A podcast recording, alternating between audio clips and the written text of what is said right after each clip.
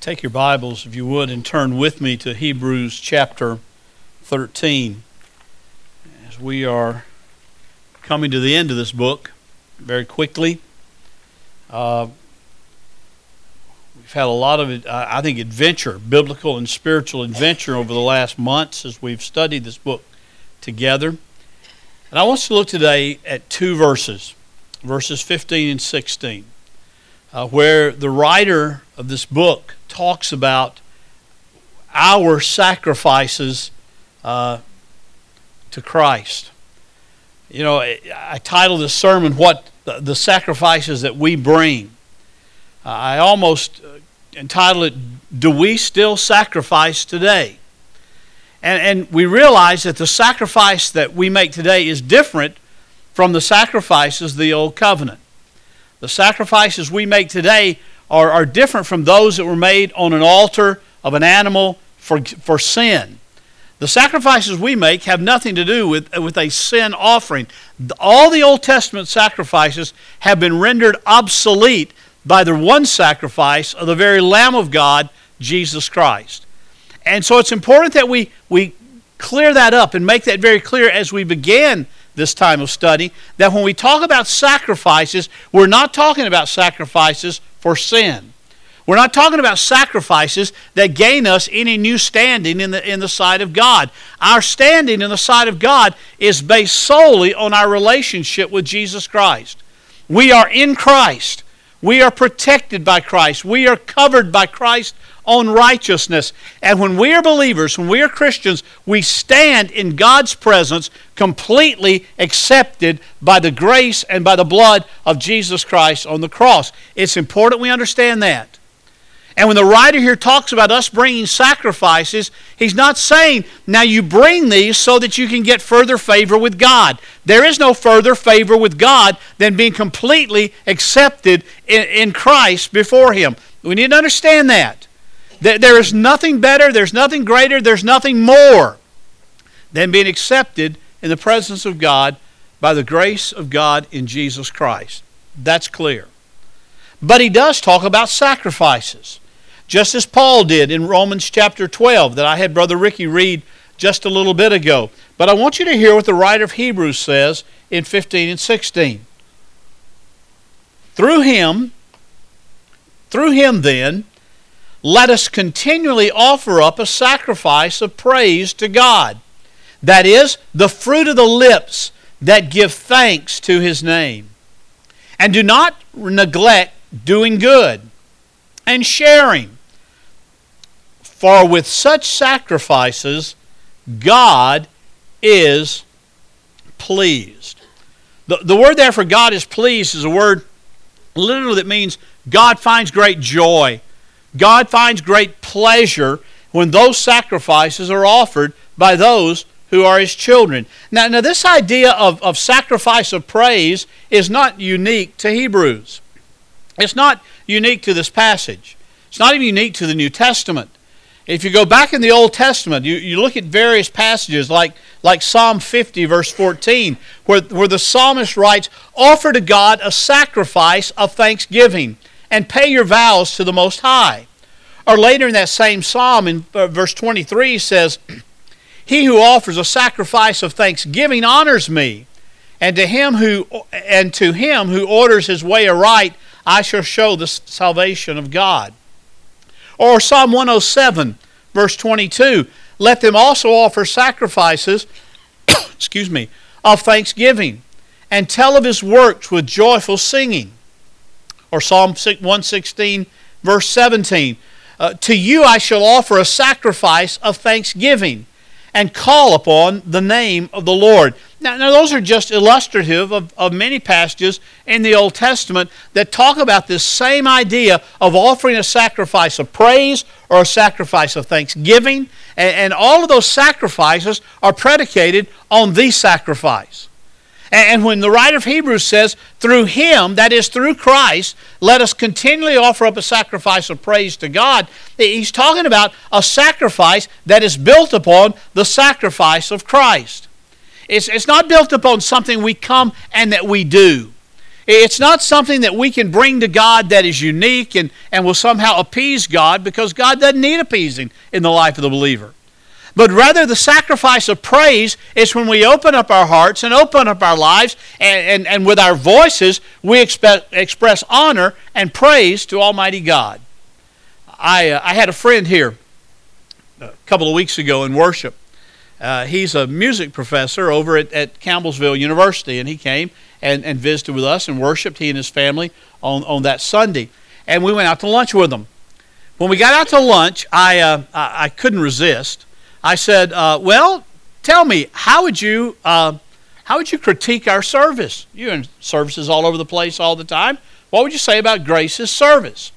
And he said, "Well, there's two things I would offer that I would say about Grace's services. One, you really do focus on the Lord Jesus Christ. You really focus on God." Uh, from beginning to end, that's where your focus is. That's what you talk about. But he said, practically, the thing that really struck me was this the men sing. And I thought, well, that's an interesting comment. The men sing. Why wouldn't men sing who have had an experience with the Lord Jesus Christ? Why wouldn't men sing and women sing when they've known the grace of God in their life, when they've come to the altar of the cross, when they've come to the foot of the cross with the Lord Jesus Christ, and, they've experienced a, a regeneration of heart and a newness of life? Why wouldn't they sing? Why wouldn't they offer sacrifices? Why wouldn't they offer praises? Now, we might say, well, one reason that we wouldn't do it is because we, we just don't sing well. You know, we don't have good voices and, and we don't know music, and we, we all, give all sorts of excuses. You know, I, I, love it that the Bible, when it talks about worshiping God and, and praising God, it, it talks about coming and making a joyful noise. Yeah. Uh, listen, some of my singing is really kind of noisy. Uh, some of my singing is not real melodious. Is that the right word? Uh, some of my singing is not not really filled with the right notes and the right inflection and, and all those things that a, mus- matter of fact, when a, a professional musician listened to me sing, they would probably say, Well, that's a pretty sorry job. But doing it from the heart in the presence of God, it is worship. And I was impressed that, that that my friend said, "Well, I, I, noticed that the men sing," and I we I pursued that a little bit later on with him. I said, "What do you what do you find?" He said, "Well, usually in church I go in, you can, the women sing well. Uh, they they sing out. They, they're not ashamed, but the men just sort of stand there. But your men sing." I said, "Well, you know, I think that comes out of the fact that we really do seek to honor Christ." We really do seek to exalt God. We really do seek to come into His presence in this way that, that the writer is talking about, and continually, without stopping, without ceasing, without any interruption, we come before Him to offer up a sacrifice of praise to God. That's what God desires. Not an offering of an animal, not an offering for sin, but a verbal praise of God's name, a verbal praise of all of his deeds. You notice a lot of times when we sing songs, especially some of the great old hymns, what we are what we are doing is we are accounting and recounting the, the, the, the acts of God, the deeds of God, things that God did in biblical history. I mean, we're remembering we're remembering those things. We're remembering those, those times where he, where he redeemed his people. We're remembering those times where he cared for his people in very difficult times. And we offer a sacrifice of praise. The writer, just a few verses earlier, back in chapter 12, made this statement also in verses, uh, verses 28 and 29 of chapter 12. He said, Therefore, since we receive a kingdom which cannot be shaken, let us show gratitude. Let us show gratitude. That's appreciation.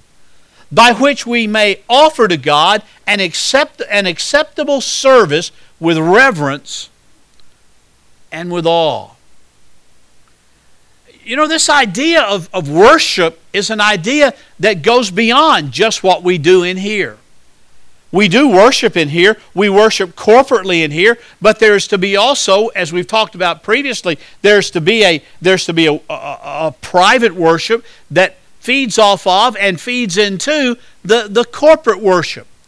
In other words, when we're together here worshiping, there ought to be such a stimulating to worship, a stimulating to, to acknowledge God's goodness and God's grace that we go out of here and for the next six days we spend time in private worship that was fueled by what took place here in private worship, worshiping God as a family, worshiping God as an individual, but, but worshiping God in, in the most unusual of places, personally.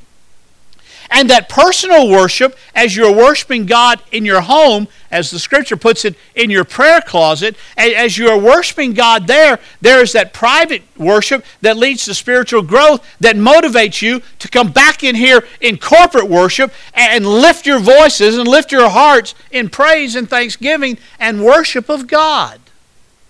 Worship is an important part of a believer's life. Worship indeed is what drives the believer and what draws the believer closer to God and what expresses thanksgiving and honor and praise to Him. And that's important that we see that we do that. But you notice both, both in verse 28 and 29 of chapter 12 and also in verse 16 here, the, the apostle or the writer talks about taking it just a little further than just what we do in worship. It's not just a singing or not just a praying or not just a studying of His Word, but it also has to do with deeds.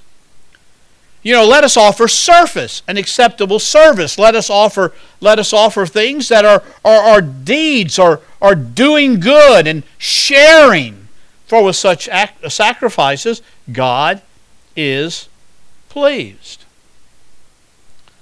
Uh, the writer here makes clear that worship and sacrifices to God go beyond just the fruit of our lips that he talks about there, the fruit of our lips and give thanks to his name, but they also go beyond that into doing things with what God has done in your life for the good of others, doing good, sharing with one another, sharing with one another out of the Word, sharing with one another out of your out, out of what God has given you in your in, in your in the provision of your life, in your possessions, sharing with one another when there's a need within the body of Christ. James touched on that just a bit in James chapter 20, uh, excuse me, chapter 1, verse 27, when he said, Pure and undefiled religion the sight of our God and Father is this to visit orphans and widows in their distress, and to keep oneself unstained by the world. James says there's a twofold thing to this, this undefiled religion. One is to do good, visit widows, visit orphans, and, visit their cares with it more than just going and saying, Hello, my name is so and so, I just want to visit with you, and then leaving. It's visiting them with a, with a purpose in mind, visiting with them to, to help uh, infuse something into their life, spiritually, materially, whatever, that they might that they might benefit from your having been with them uh, materially, physically, and spiritually.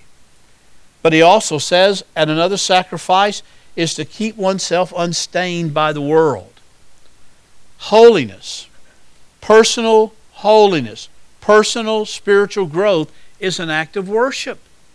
It's an act of acknowledging what God has given you and has done in your life in Jesus Christ and then living it out before the world. It involves witness.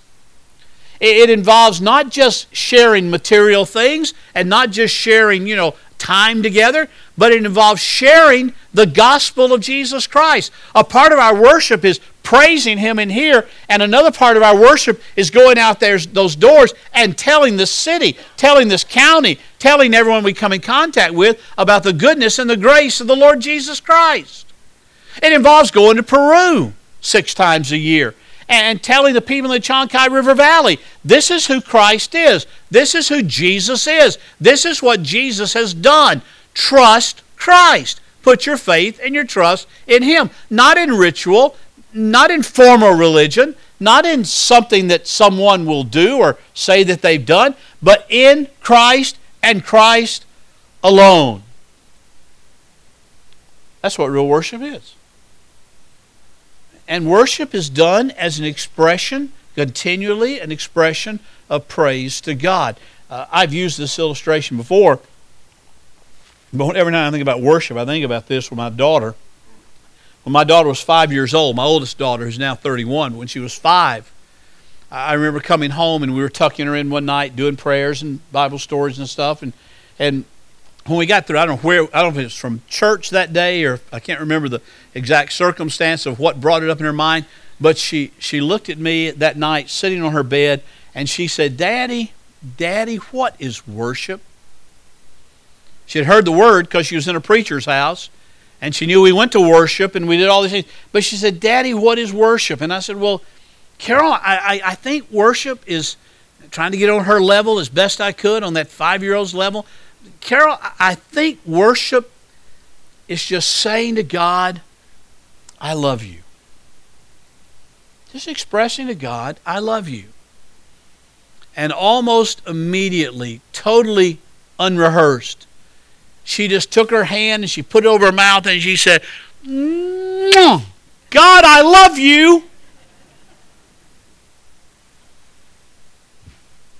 It's a five year old, but she got it. She got it.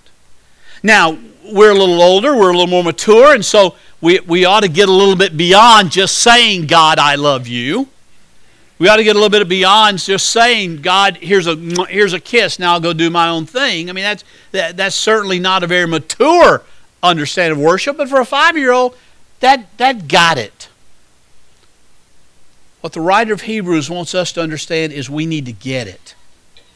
We need to get that through Him, through His death, through His sacrifice. That is the ultimate sacrifice, the only sacrifice for sin today, the only way to God, the only day to have a relationship with God is through Him. And when through Him, then, what we want to do as believers who are in Him, so we can do this through Him, we are in Christ, let us continually offer a sacrifice of praise to God, the fruit of our lips, and give thanks to his name. I think what I would ask you this morning is this How are you continually offering up a sacrifice of praise to God? emphasis on continually. Not talking about 10:30 to 11:30 or so on Sunday morning. I'm not talking about when you just come together and for for this time when Jeff leads us and the and the ladies and the guys lead us over here on the instruments and we we we praise God for a while and we hear his word. I'm not talking about for this hour. I'm talking about I would ask you how are you continually continually, without ceasing, without stopping, without interference, without interruption. How are you continually offering a sacrifice to God? well, I, I pray at least once a day. Okay? How about the rest of the day? How are you continually offering up a sacrifice of praise to God.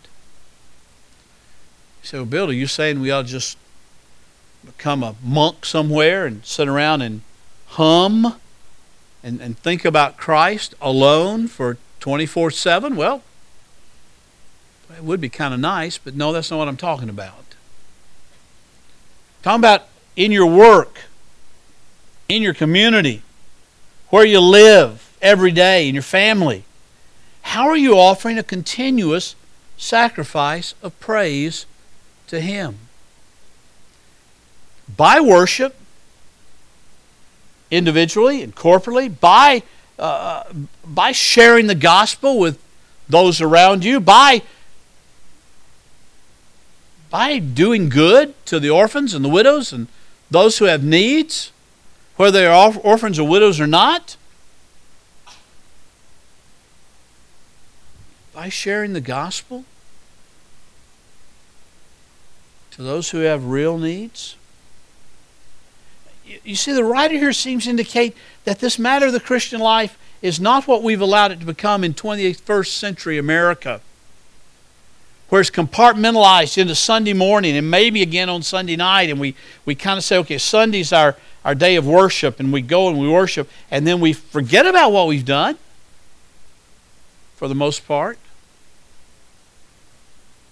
A continuous praise, a continuous sacrifice of praise to God is something that permeates and affects your life every day, every hour, every minute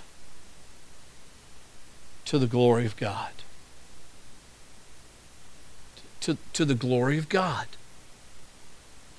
Lifting up Him, showing the world Him, showing the world His work in your life, and, and calling them to trust in Him that He might do a work in their life.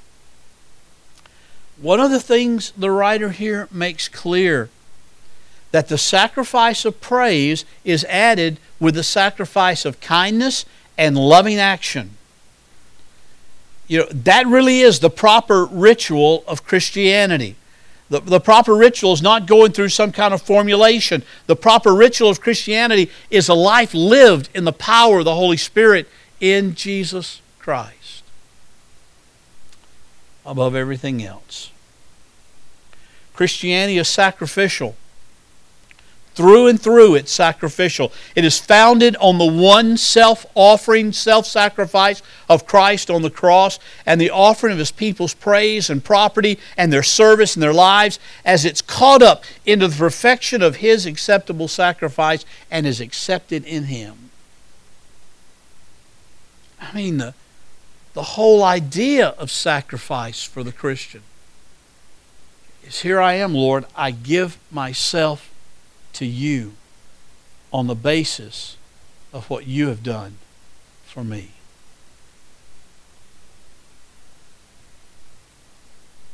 That's what Paul said in Romans chapter 12. When, as, as Ricky read a while ago, in, in verse 1, therefore I urge you, brethren, by the mercies of God. You realize he's coming off of the, 11 chapters of theology and doctrine. 11 chapters of telling us what God has done, what Christ has done for the believer. 11 chapters of deep theology. And then he says, therefore, on the basis of all that, on the basis of the mercies of God, I urge you, brethren, to present your bodies a living and a holy sacrifice acceptable to God, which is your spiritual service of worship. And, and then he says the same thing, the same thing that the author of Hebrews says, and, and, and the same thing that the, uh, that, the, uh, that, that James says to keep oneself unstained from the world. And, and to be sure that you keep yourself pure and holy in the sight of God. You know, for this is our sacrifice. This is what we offer to Him. And it's based upon what He has given to us. So I'd ask you, where is your sacrifice? What is your sacrifice? Is it is it you know is it merely saying, "Well, I gave some money in the plate this morning"? It's not sacrifice. That's offering. Is it that I, I, I try real hard? That's not sacrifice, that's moralism. Or is it that I become, I've come before God in worship, saying, Lord, I give myself for service to your body and service to the world that needs to hear about Christ because of what you've done in my life.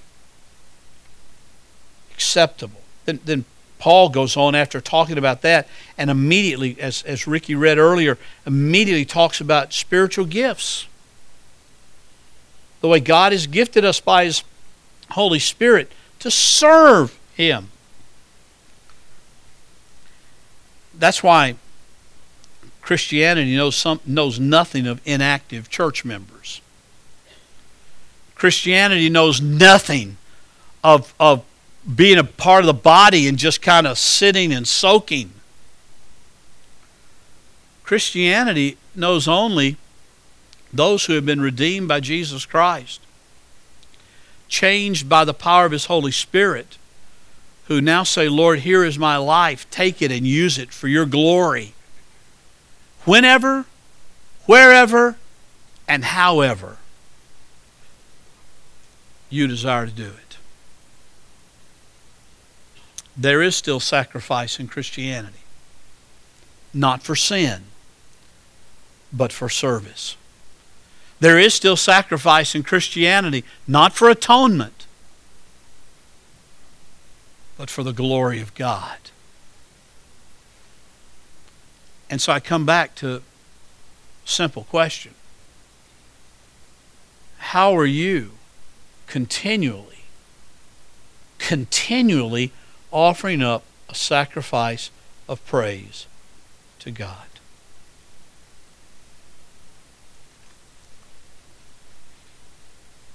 Only you can answer that. Only you can answer that. Let's pray.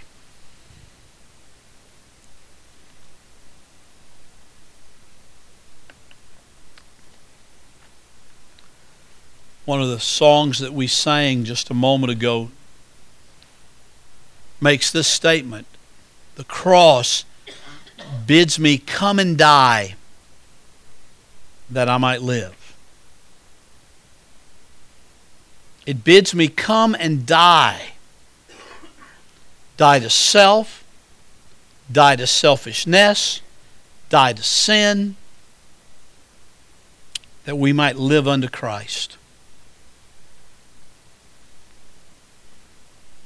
This morning,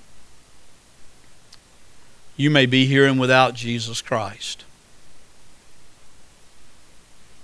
You're not even sure you understand what all that means. But you sense that God's Spirit is doing something. He's, you, you just sense this movement in your own life that's, that's inexplicable, unexplainable. Except that God's doing something. Perhaps He's drawing you to Himself for salvation. I invite you to come to Christ this morning.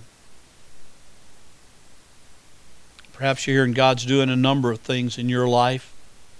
Area of repentance and confession, and, and that you can deal with right where you sit or where you stand in a moment.